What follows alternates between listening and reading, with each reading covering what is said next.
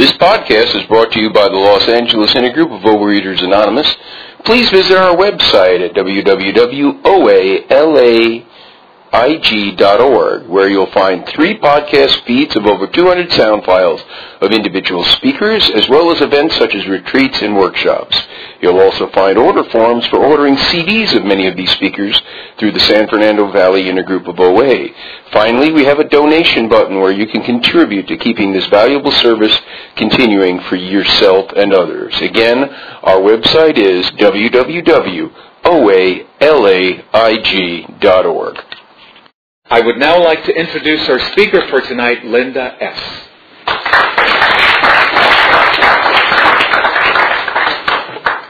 Good evening. Hi, my name is Linda. I'm an anorexic, bulimic, compulsive overeater. Hello, everyone. I'm grateful to be here. Thank you, Walter, for asking me to share this evening. It's really an honor. And I really love this room and uh, this meeting. Um, you know, one thing I've learned in these rooms is um, you know, you repeat the same patterns over and over, and you just never learn. But you know, after a few uh, a few slides and slips, and you know, across the board, you know, you finally wake up and you go, you know, I could do this thing a little differently. And so, you know, I park outside here on the street, right? And uh, I park there, and I'm sitting there for a few minutes getting my stuff together, and uh, and of course, I was concerned if somebody from program saw my car inside because it's a mess. I mean, I've got stuff all over and stuff for a sponsee. I've got to give her in this other bag, and I've got program and meditation books, and I'm like, oh, you know, let it go.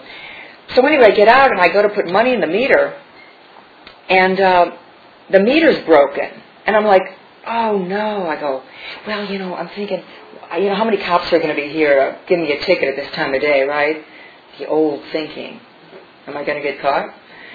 So and I said, you know, it was probably about four or five months ago. You got a ticket at that meter when you went to that meeting. You know, this is another place and time, but I got a ticket and it wasn't cheap. And I was so mad. And when I get mad at myself, I really, I'm really hard on myself. I really beat myself up. So you know what? I go, wait a minute. Hello.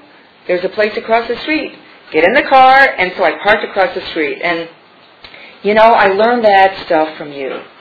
You know, I learned how to make changes, how to do things differently. And, you know, I can apply the same thing to my life today. With my character defects, and it's affected my eating, and it's affected my eating disorder. And thank God for program. I just want to put that out there. If I say nothing else, I am so, so grateful for Overeaters Anonymous. It's taught me so much, and it continues to teach me on a daily basis. Um, you know, uh, in January I celebrated 11 years of abstinence by the grace of God, one day at a time, and uh, it's back-to-back abstinence um, with an imperfect eating plan. Uh, but those two things are different. I didn't know at first, but uh, I'm really grateful for that. Um, I have come from this side to this side of the eating disorder and everything in between. And I didn't quite understand how I would fit in at first. But I've come to understand I fit in perfectly. You know, it doesn't matter what size we are. Um, all it matters is that we recognize that we have no power and that we have an eating disorder and that I know that I have an eating disorder today that I cannot conquer alone. As hard as I tried, I couldn't conquer it alone. Um, you know, I've, I've come the full gamut from compulsive overeating. Um, I can remember when I was living in Chicago at one point, uh, just coming home from work. I lived in there with. Uh, there were four of us, four girls living together, and it was a two-bedroom place, so it was a little bit cramped. But we didn't all stay there because uh, traveling for work or you know here and there, and we were all busy. So I loved it most when nobody was home. Duh. I like to eat in privacy. And so I can remember like coming back to this apartment. It was in a high-rise apartment. It was downtown. It was a very cool place, but I was a little insane at the time. And uh, I can remember putting the key in the door and just thinking, oh, please, let no one be home. Because I already had a little plan going in my head, a little food plan of how I needed to eat because I was frustrated. I didn't feel comfortable in my own skin. I'd had a challenging day, or I didn't have a challenging day, whatever it was. I'd open the door and I'd go, hello? Hello? and if somebody called out, I'd go. and if I heard silence, it was like,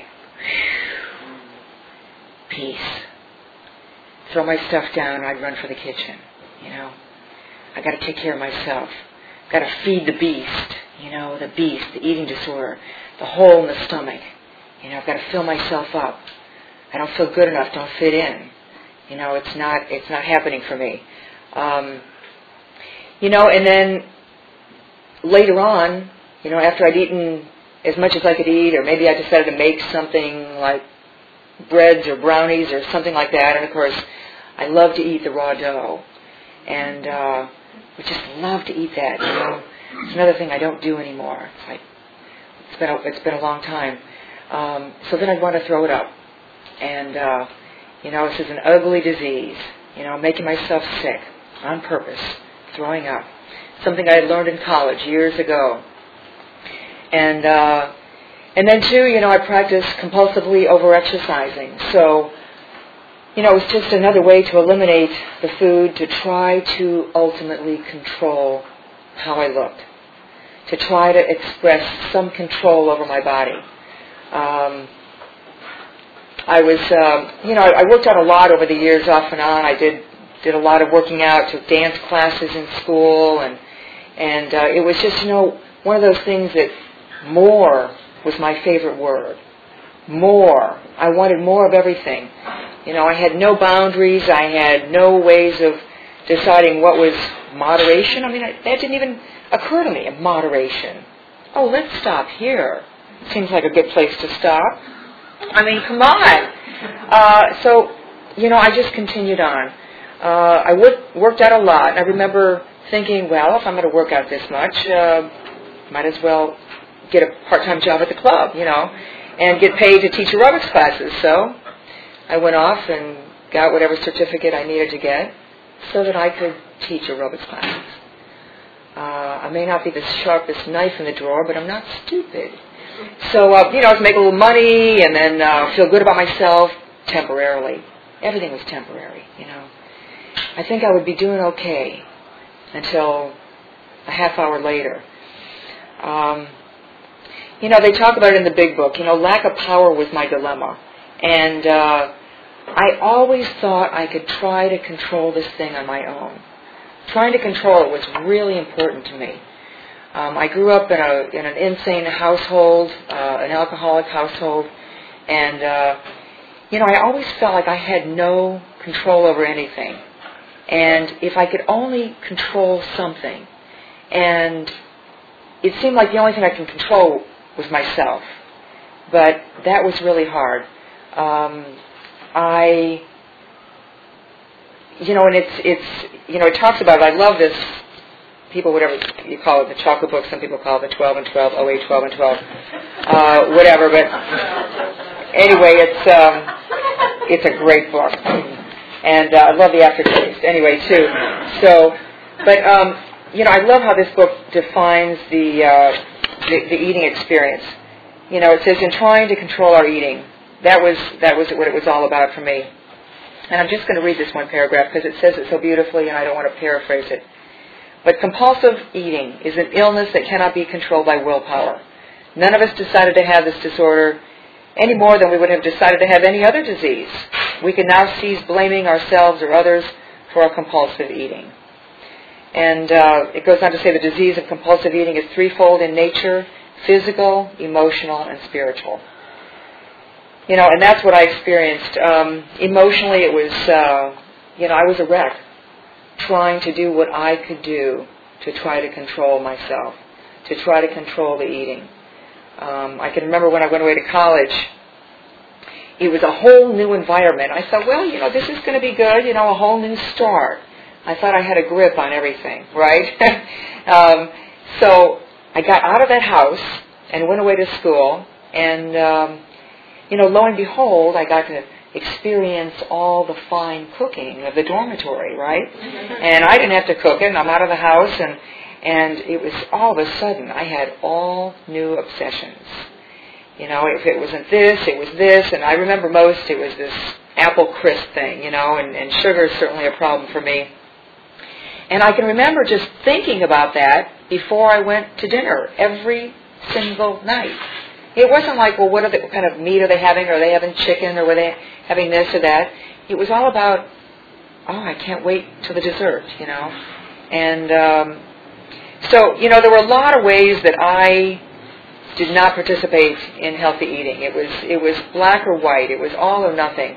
And um, you know, I tried my best to try to control how I looked because I felt like if you if you got to know me and got to know my personality and really got to know what was behind the wall that I had, you wouldn't like me. You wouldn't understand the insanity.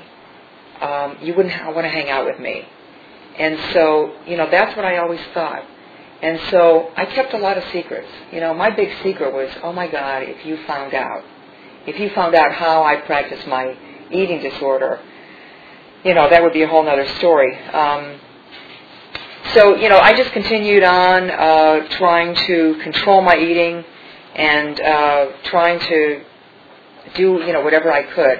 Um, I come from a long line of compulsive overeaters, and uh, but I was always kind of made fun of to be the picky eater. And uh, I was kind of picky early on, but you know, later on, sooner or later, it comes around. Um, and, and there I was affected too. Um, the last, uh, I'm going to speed it up here and, and get to a part. Uh, in 1985, um, all of my insanity kind of built on top of each other. And uh, it was at that point in time that I also had a, a little drinking problem. Um, and, um, you know, and that's another disease, but I have to talk about it because it's part of my story. And so I was invited to go to my first 12 step meeting.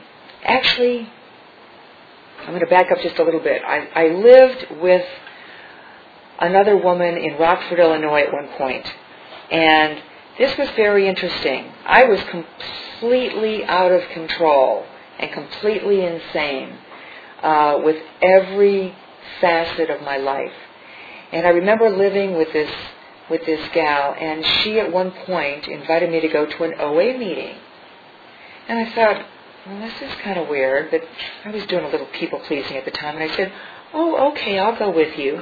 And she said, well, I'd like to have you get to know me a little bit more and this is a big part of my life. And I thought, okay. So I went, and they read from the big book at this meeting, and so that was the very first meeting I went to. And I thought, well, you know, this is this is fine. This is great for them, uh, you know, because she really needs this. And afterward, it was real interesting. I haven't thought about this for a long time. She gave me this book, and it was called The Wall. And it was all about this person who had literally brick by brick, built a wall around themselves to protect themselves from everything and everyone. And she, she gave me this book from her heart because she, cared about me and she was in her own way trying to help me. And she, she told me that she thought that this book was me. Anyway, this is how I did life. And um, I just kind of poo-pooed it and put the book on the shelf. And you know, many years later, I was like, was that like something? Was she out to get me or something? You know? But you know, I understood what she she knew way, way, way before I ever had a clue what I was doing and how I did life. Keeping the wall up, keeping you at bay, not wanting you in, and God forbid I become vulnerable around you. So fast forward many years, 1985, I'm reaching a whole new bottom, and um, got invited my, to my first 12-step meeting. That a person was inviting me for me, for my little drinking problem. Um, I was a blackout drinker, and, and uh, that was a whole different deal. But anyway, I don't need to go into that. So, so anyway, I went to this meeting, and uh, you know, by the grace of God, I embraced my alcoholism, and I started the 12-step program. And uh, so I'm 22 years sober now. But you know, it was about two years later I had recognized truly what this former roommate had been talking about as I was practicing my overeating and binging, purging, and overexercising and everything. And I was living in Chicago at the time, downtown, and uh, I had asked this friend of mine who was in AA, I knew she also went to OA, and I asked her if she would take me to one of her OA meetings with her. And she said, sure. I go to a meeting on Saturday. It's up at this hospital on Lakeshore Drive. Why don't you join me? And I said, that's great. I'll join you. Was I nervous? Oh, I was so nervous. And I so didn't want to go, and I thought, oh, I've already asked her. I've already committed to going. Oh, my God. So I went to the meeting. And I sat through the meeting. And uh, most everyone, to the best of my recollection, was was an overeater, and I didn't hear anything about the bulimia or the anorexia. Unfortunately, I didn't hear the message. That would be the important part. And I left the meeting and I thought, well, this meeting was really fine for those people, and that's great. But you know what? I can control it. I know I can control it. I know I can do better. And so for the next 10 years, I set out to try to control my disease. And I have to tell you, those were the most painful, the most painful years of my life. And, and while I practiced the 12 steps, I was sober, but I was completely insane. And I was in so much pain. And I just wasn't willing. I wasn't willing to surrender. I wasn't willing to surrender this part of my life to God. You know, and um, the good thing is I stayed in 12 step, you know, and I continue to stay sober. And for me, my path is that, you know, I had to get clean and sober before I could actually recognize what else was going on, before I could recognize that I had this disease, where I could be in, at least in my right mind to do something about it you know, to be clear-headed. And, um, you know, so there I was. And, uh, you know, that was in Chicago. And, and through that, those years, I'll just tell you, I, I left Chicago and then I went to, um, went to San Francisco and then I came here. Yeah. I made a lot of other moves in between anyway. So I came down here and I was living in Studio City and I knew about OA and I'd reached a whole new bottom, and I was very depressed at the time. But I knew where to call, and that's the beautiful thing. I knew to call OA, and I called up the office, and they said, honey, we've got a meeting on this night and this night and this night. And I said, well, what about Wednesday night? And they said, yeah, we've got a meeting at 8 o'clock. It's a 100 pounders meeting at here at the office, and they told me where it was. And they said, the newcomers meeting is at 7.30. And I said, thank you very much. And I thought, I want to go to that meeting. I really need that meeting. And so Wednesday came and I took myself to the meeting. And the newcomer meeting was really hard. I just couldn't speak. I couldn't find a way to really speak. Because every time I did, I cried. You know, I cried and I cried. And, um, you know, the crying for me, because I've done a lot of crying, is just coming to terms with myself about what my disease is.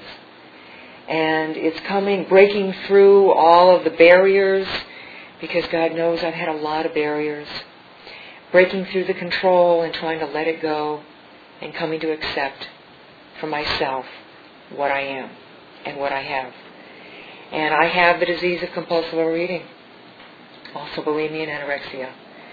And that is where I started to embrace the program, you know, by that acceptance. And, um, you know, it was a beautiful thing. As hard as it was, um, I knew that I belonged. I knew that I belonged. And so, you know, I grasped the program with both hands, and I knew what I needed to do, and that was get busy. And uh, I needed to start working with God, and I needed to find a sponsor. So I found myself a sponsor, and uh, she said, well, it's time to pick up the book and start working the steps. So that's what I did. Um, the one thing I started doing right away was um, trying to include prayer work that would involve my eating disorder. And so I had to kind of rework my prayers. I'd been doing some prayer work. I feel like I was doing like half the prayers I should have been doing. So I embraced the whole prayer deal. And uh, I'd gotten into a habit that's a good habit to pray in the morning and thank God. Uh, so I expanded to thanking God for my abstinence each day that I wake up. And I still do that today. Um, what um, what I began doing was then doing a third step and, and literally turning my disease over to the care of God, turning my life over to the care of God, turning anything and everything that was in my face, in my way, facing me that day as a challenge or a difficulty, and turning that over to God. You know, and I still do that. Um, I start my day with uh, with a, a multitude of different prayers. I try to do some reading in one of my books, so I read out of the big book. And uh, the part in the big book that I really love is on page 86 and 87, Upon Awakening. And that just says it so beautifully because it says, you know, I look about, I look forward to the 24 hours ahead because it's only one day. And, um, you know, this is where I embrace God's help and I recruit God's help. And then it goes on to say, um, during the day, if I become irritated, agitated, you know, along that line, that I'm to pause. That I shouldn't go full force ahead. That I need to pause and step back and ask God for an intuitive thought or inspiration. You know, and, and when I do things like that, when I practice this, you know, see, my day goes a lot better rather than just trying to go full force ahead and running my own show. You know, that's when I that's when I'm in trouble. Because when I operate from the ego, and I still have a strong ego, I still have to differentiate between, okay, this seems to be what my ego wants to do today, and this seems to be what God wants me to do. So every time I veer off God's path and get into the ego thinking, I'm in trouble. I'm reacting. I'm feeling like, well, you know, and I go to the store and I'm having a bad experience or I don't want to go to the store because I don't I'm afraid and I get caught up in the fear, you know, and the fear and the anger. And those are the things I have to stay away from. Those are the things I need to pause and ask God for help on. But I realized that one of the, the most important things is that if I wanted to experience long lasting freedom, I mean long lasting freedom, more than just today, more than down the road. Um, if I wanted to get the, the long lasting freedom from my eating disorder, that I needed God. And I needed God on a ba- daily basis. And I needed to surrender my will and my life over to the care of God. And so, you know, one of the things I love about OA is we always we always recite the third step prayer. And uh, you know, it's a beautiful prayer. I love that prayer. You know, it's it's about getting out of myself. You know, and reminding myself, oh yeah, I remember those ten painful years. The years when I tried to do it by myself. I mean, because I completely convinced myself, oh, I can control it. I know I can. And I couldn't. And so, you know, then I go to the first step. And our first step talks about we admitted we were powerless over food. Doesn't say I'm powerless over food, you know, because by myself I can't do anything. Tried there, been there, done that. But when I come together with you, you know, we do it together. We do it together like no one by themselves can. And that's the one thing I, I have to remember. All I have to do is reflect back on my experience because it'll tell me every time. And whenever I go back to the I, is it my program? I, I, I. I'm in trouble.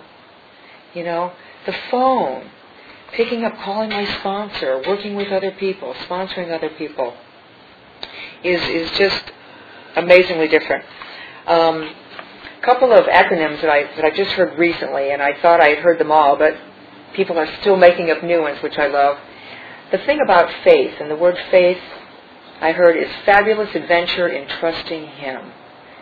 You know, and and that just reminds me that I have to trust God. And sometimes there are things that I still don't want to trust to God. That I still kind of want to keep a little pocket of things, you know, that I can I can control, I can handle it. Okay, don't want to don't want to surrender everything. God forbid, you know. God help me with everything and make my life fabulous. you know. Um, but you know that's exactly what what my higher power does. Makes things so much better. And today I have so many so many things to be grateful for in my life. Um, you know, I I remember when I first came around this program, I had uh, it was right around that time I had met my now husband, and um, you know I talked about that wall thing. Well, I had a had a huge wall up around everybody, and and I'd never never gotten married, and I never wanted to get married because how can you get married when you have a wall up, okay? and so, um, you know, I dated and dated and had fun, ran around, had a good time. Um, but when I I met my now husband at the time, and we we dated, we dated for a long time. And uh, actually, about four and a half years ago, sometimes quickly, sometimes slowly, um, I actually got married, and uh, for my first time, and it's. Uh, you know, it's been an interesting road. I was telling Walter earlier. It's, uh, you know, it's it's not easy for me. It's just not easy. I still have a tendency to kind of put a, maybe not a wall up, maybe a fence. Okay, maybe just a little fence. Uh, you know, and and I still kind of have a a way of doing things on my own. You know, a way of doing things because I I was self-supporting in all ways for all those years and and it's still not easy sometimes for me to ask for help, you know. And uh, at other times I just seem to think I know the better way. And uh, you know, I really annoy him sometimes, and and then I get really annoyed by him sometimes, and and you know, um, these are the growing pains that I have today that I get to take to God. Uh, these are the things I can talk to about my sponsor and. Um, and you know, it just, uh, I just have to stay on the path. You know, I can't afford to veer off the path today. I need to stay on the path. I need to surrender everything to God and to stay close to my sponsor. And I can, need to continue to be of service. Um, the other acronym I was going to mention is, uh, and I just heard this maybe a month or two ago, and that is HOPE, helping others with personal experience. And I love this because I love going to meetings.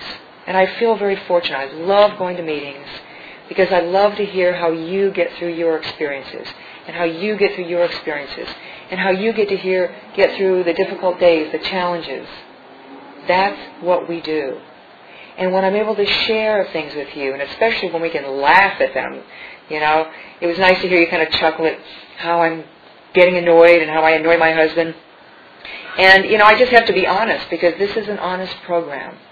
I was taught to be honest, as honest as my life depended on it. And when I'm not honest, I'm only hurting myself. You know, I'm just hurting myself. You know, I I um, I have to do a lot of things to stay abstinent today, and and uh, I do a lot of traveling for work, and traveling is not easy. It's not easy in some respects, and in other respects it is easy because I don't have a cafeteria to go to, but I do have there lots of food available, food items available at work, and um, you know they're open for me. So I had to set up some guidelines for myself, and uh, periodically I revisit those guidelines with my sponsor, saying, "Okay, now we need to talk about this because now this seems to be a problem." So what I do is I get it together and I pack up all the clothes I need for my trip, and I pack up the clothes, uh, the clothes, and I pack up my food. And uh, fortunately, you know, I've done this for a lot of years. So I know what travels best and what doesn't. And so, you know what? I just travel, and and I go. I typically go to the same places on a regular basis, so I know what I can what I can get to eat there. And you know what? I just have my routines. And when you have a routine that works, I stay with it.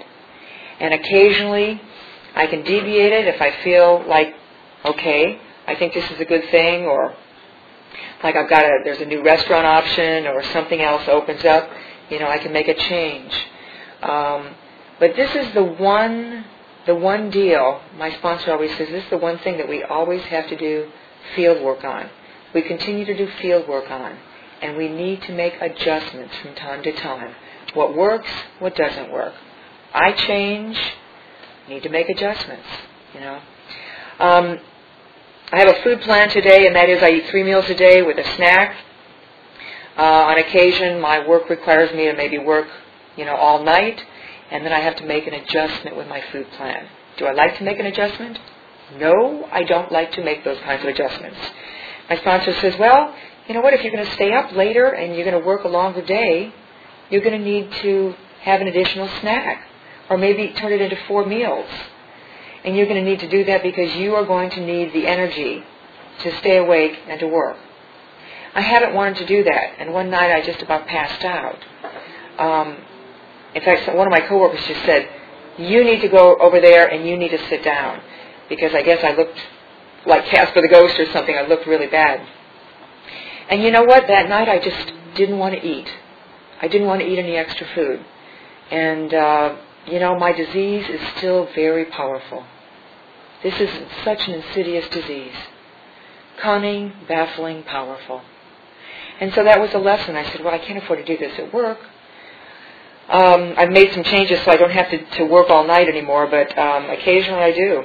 And um, that's just the way it is. In recovery today, I go to lots of meetings.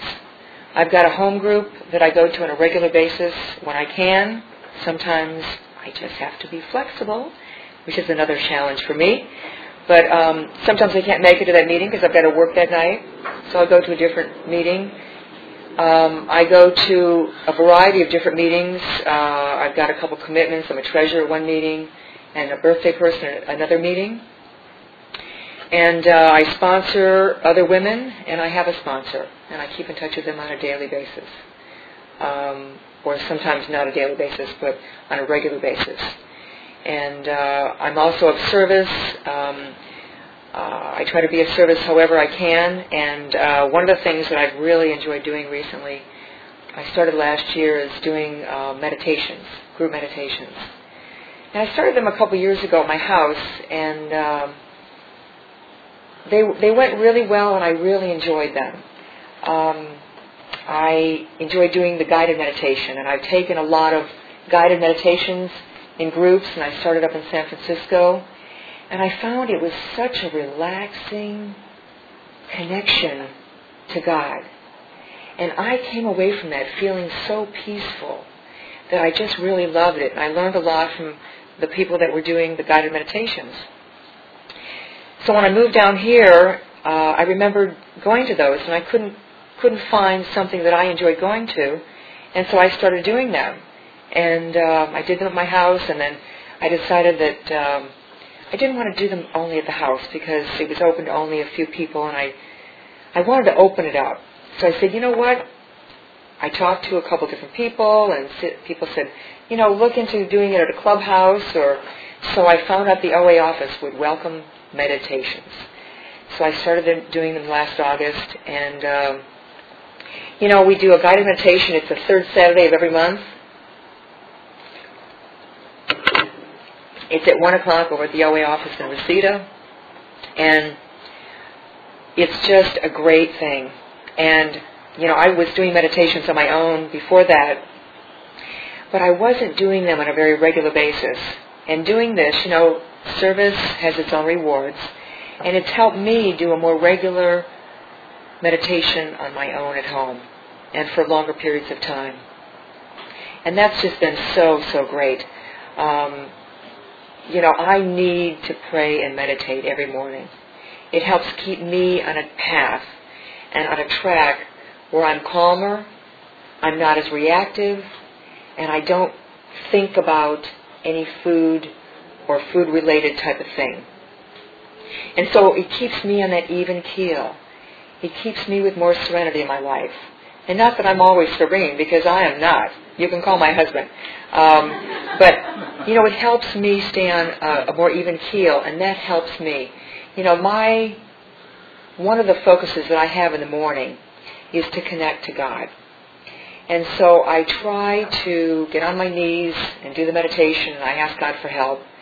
And I tend to do a thing where I lean on my elbows and I put my head down to just close my eyes. Because it's a long journey from my head to my heart. And what I need to do in the morning is get out of my head. Because my head is still a little insane. And I don't want to have the day run by my head. And so I do this little prayer thing, trying to get out of my head and into my heart. And so it's it's whatever, you know, 11 or 12 inches or whatever. And so when I try to lean on my elbows, you know, I can try to connect the head to the heart. And I find when I do that, I I operate more from where God would want me to go. And I'm more in tune with what I need to, to do that day in light of what God wants me to do. And it helps me have a better day. It helps me have a more serene day. I can more easily go with the flow. I can let go and let God. You know, I can see things that I may not see otherwise. Um, you know, that way I'm always in a better way to start my day. And you know, I just I'm I just want to end with this. I'm so grateful. I have so many things to be grateful for. I've got I've got a job that offers me, you know, a great life and uh, chances to travel. Um, you know, I'm, I'm married today, and and you know he's a he's a great guy. Despite how we have our difficulties, you know, um, he's he's a great guy, and and we have a lot of great opportunities. Um, you know, I've got I don't have any children today. I, I do have my fur children. I have three fur children, my cats, and you know I love them. I love them dearly. And uh, you know the other thing though is you know I, I never really wanted to have children, and I think part of that is I never, I never felt like I, I could do it. You know, uh, I didn't have a good role model, and, and I thought I'd probably be a pretty lousy mother, and I had a lot of fear over that too. Um, but the beautiful thing about the program is I've got a sponsor today who's like a mom, and I lost my mom 30 plus years ago, and I love that aspect of the program. And the girls that I sponsor today are like my girls. You know, they're like my girls. Didn't have to raise them, go through the diaper stage. Love that. But you know, I my heart is there in helping them pass on the hope, to pass on the you go girl. You know, you can do it. And I love that aspect of the program because it fills me up. And my, my mission today is to stay filled up. That I want to stay abstinent more than anything else. Abstinence is the most important thing to me. And as long as I continue to pass it on, to stay grateful, to keep my gratitude list very fresh, you know, then I've got a chance today to stay abstinent another day. You know, and that, that just pretty much says it for me. To stay on course with God, through thick or thin, to stay close to these rooms, and to be of service. Clean house, trust God, and to help others. So thanks for letting me share.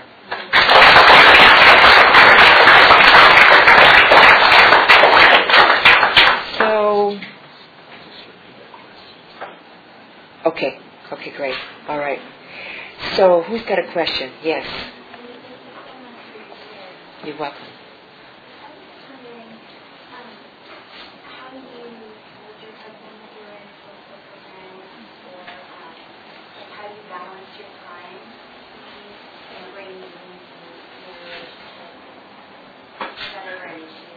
Okay.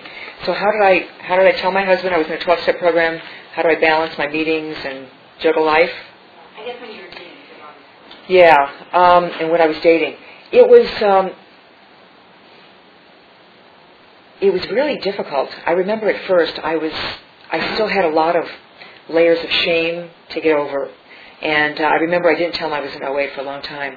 Um, he actually found out I was in AA through through someone who blew my anonymity, and um, so that was that really scared me, and I almost ran. But um, eventually, I felt like I had to tell him, and I had to be open. Um, and I was afraid that he he just wouldn't understand, and he would think I would, you know, whatever. But I did tell him. I remember it just took a while, and I had to pray about it, and I had to talk to my sponsor about it, and uh, and I just shared it with him. And he turned around and he goes, Well, thank you for sharing that with me. That t- must have taken a lot of courage. And I was like, Wow.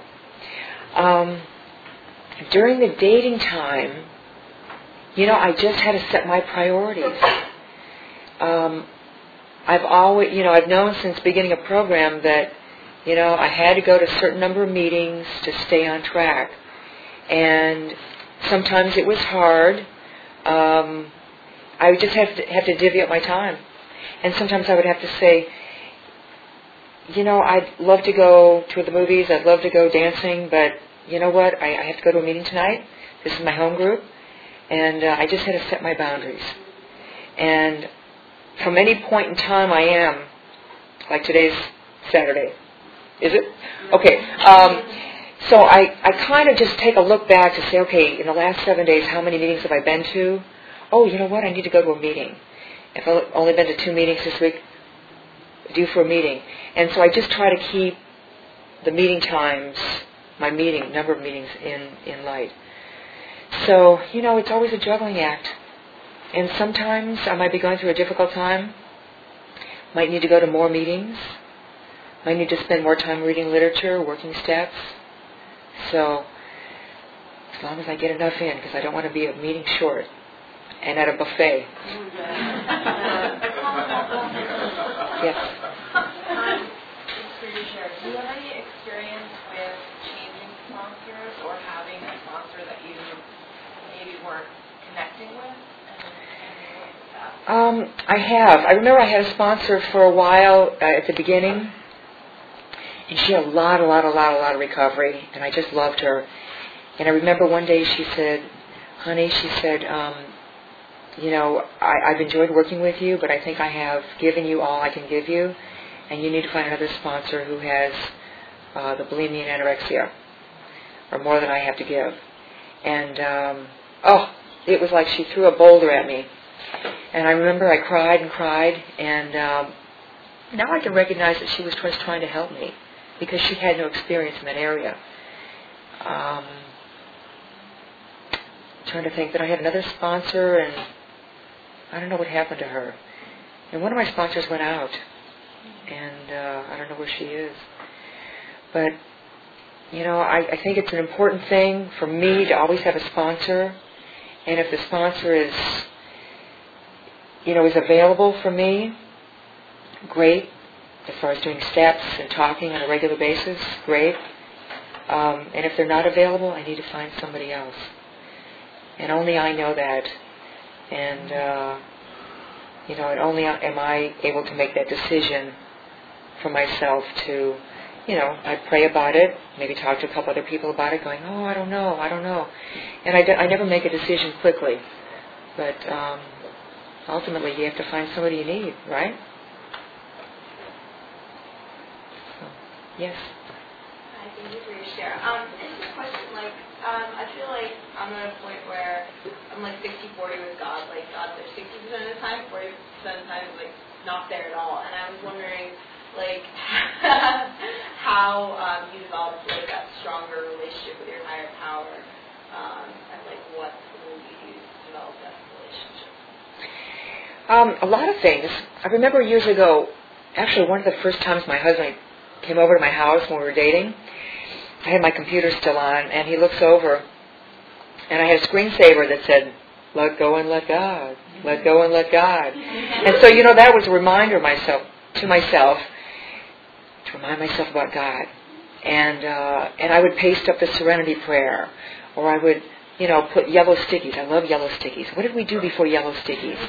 You know, and um, and so you know there were just different things. You know, leaving a meditation book out where it was visible, and uh, or, or writing down something that spoke to me during a meditation or during my um, uh, my prayer work. You know, in my in my daily book, in my Franklin. So, you know, over the course of the years, just different things. Um, I sometimes write down that I've, you know, got to call my sponsor or, you know, call a friend in the program. Um, so just different reminders, however, however it works for you.